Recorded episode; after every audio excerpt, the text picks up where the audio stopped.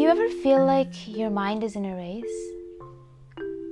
Like it's trying to think about everything and it gets hard to keep up to its pace.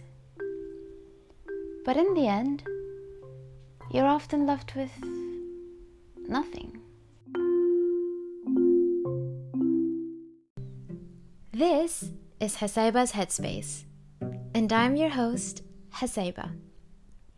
I would like to invite you on a journey to the realm of rantings, a journey I decided to take after realizing that screaming into the void brought me nowhere. And so I chose to channel my energy into something that is hopefully more productive. Join me as I blabber my thoughts and feelings on things that I found inspiring or things that broke my heart. And hopefully, through these random rantings, you and I might stumble across something we least expected and maybe even learn a thing or two. Just like Winnie the Pooh used to say, doing nothing often leads to the very best of something.